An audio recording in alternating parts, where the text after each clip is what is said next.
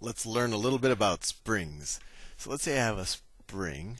Let me let me draw the ground so we, we know what, what's going on with the spring. So let me say this is the floor.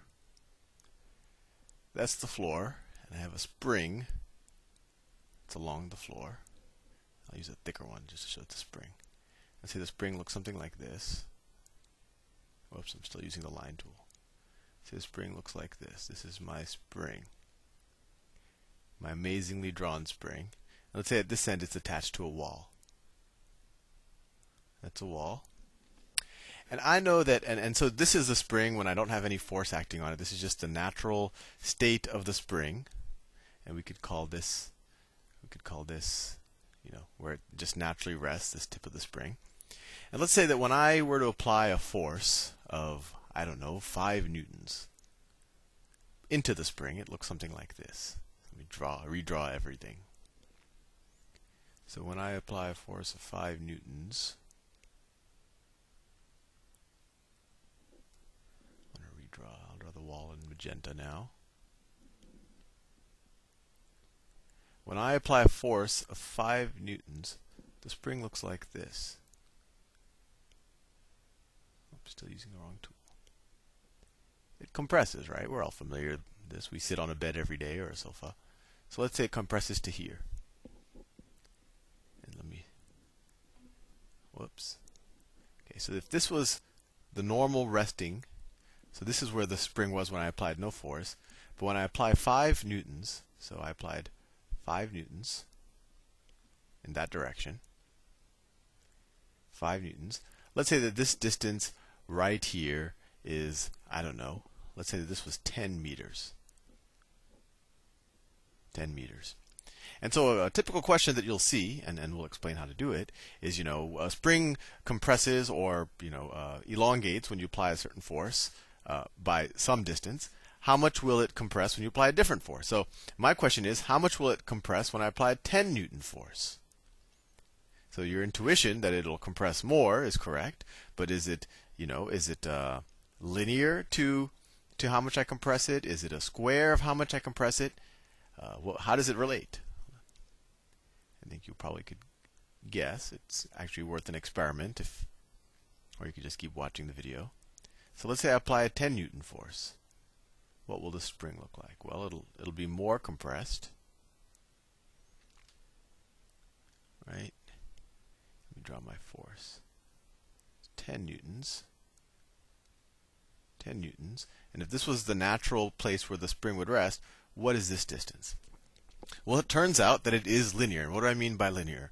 Well, it means that the more the force, uh, it's equally proportional to how much the spring will compress. And it actually works the other way. If you applied 5 newtons in this direction to the right, you would have gone 10 newton, uh, 10 meters in this direction. So it goes whether you're elongating the spring or compressing the spring within some reasonable tolerance. If you, uh, we've all had this experiment uh, experience. If you compress something too much or you stretch it too much, it doesn't really go back to where it was before.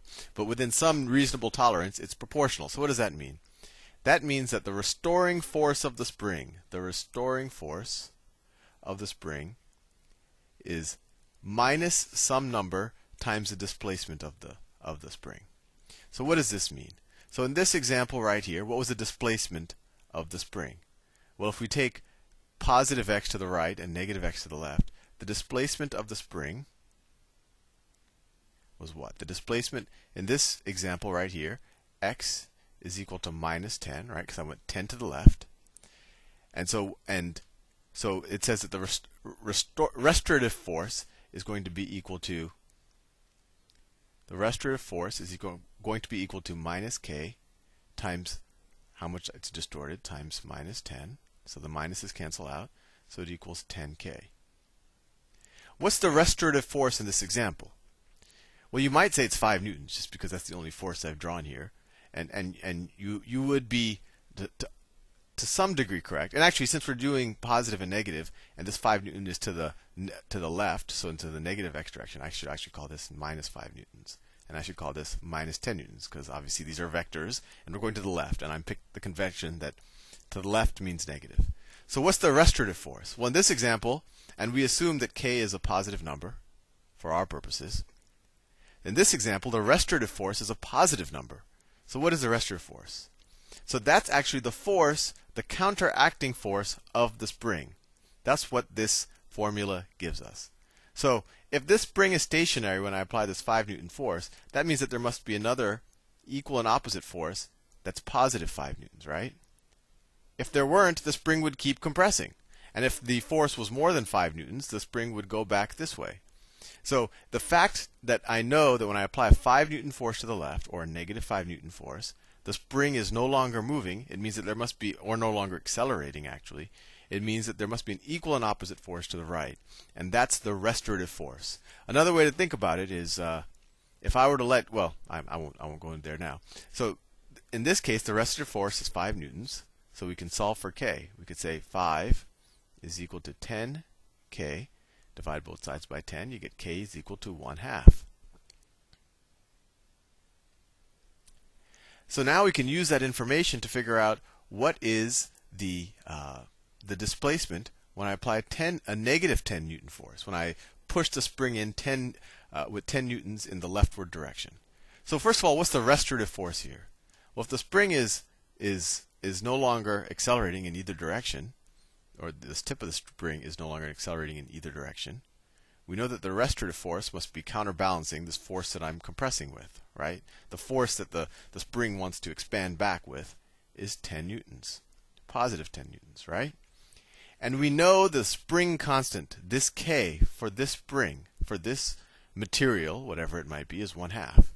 So we know the restorative force is equal to 1 half times times the distance, right? And the formula is minus k, right? And then what is the restorative force in this example? Well, I said it's 10 newtons. So we know that 10 newtons is equal to minus 1 half x. And so what is x? We'll multiply both sides by minus 1 half, and you get minus 20. I'm sorry, multiply both sides by minus 2. You get minus 20 is equal to x. So it's minus 20. Whoops, minus 20. So x goes to the left 20 units. So that's all that it's, it's telling us. And, and this law is called Hooke's law, and it's named after, I'll, I'll read a, a physicist in the 17th century, a British physicist. And he figured out that the amount of force necessary to keep a, a, a spring compressed is proportional to how much you've compressed it. And that's all that this, this formula says. And that negative number Remember, this formula gives us the restorative force. So it says that the force is always in the opposite direction of how much you displace it. So for example, if you were to displace the spring in this direction, if you were to apply a force and x were positive and you were to go in that direction, the force oh wait, sorry, this was where the right, this is where the spring rests. If you were to apply some force and take the spring out to here, this negative number tells us that the spring will essentially try to pull back with the restorative force in the other direction. So let's do one more problem, and I think this will be clear to you. So let's say I have a spring, and, and all of these problems kind of go along. So let's say when I apply a force of 2 newtons, so this is what I apply. When I apply a force of 2 newtons, well, let's, let's, let's say it this way. Let's say when I stretch the spring, what am I doing? Let's say this is the spring. And when I apply a force of 2 newtons to the right, the spring gets stretched, oh, I don't know. Let's say the spring gets stretched 1 meter. So first of all, let's figure out what k is. So if the spring is stretched to, uh, by 1 meter out here, its restorative force will be 2 newtons back this way, right? So its restorative force is 2 newtons will equal minus k times how much I displaced it. Well, I displaced it by 1 meter.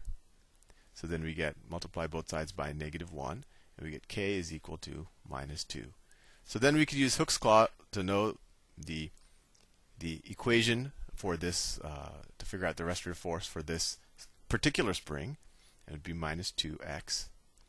And then I said, well, how much force would I have to apply to distort this spring by 2 meters, well, it's 2 times 2, it would be 4. 4 newtons to, to displace it by 2 meters, and of course the restorative force will then be in the opposite direction, and that's where we get the negative number. Anyway, I've run out of time. I'll see you in the next video.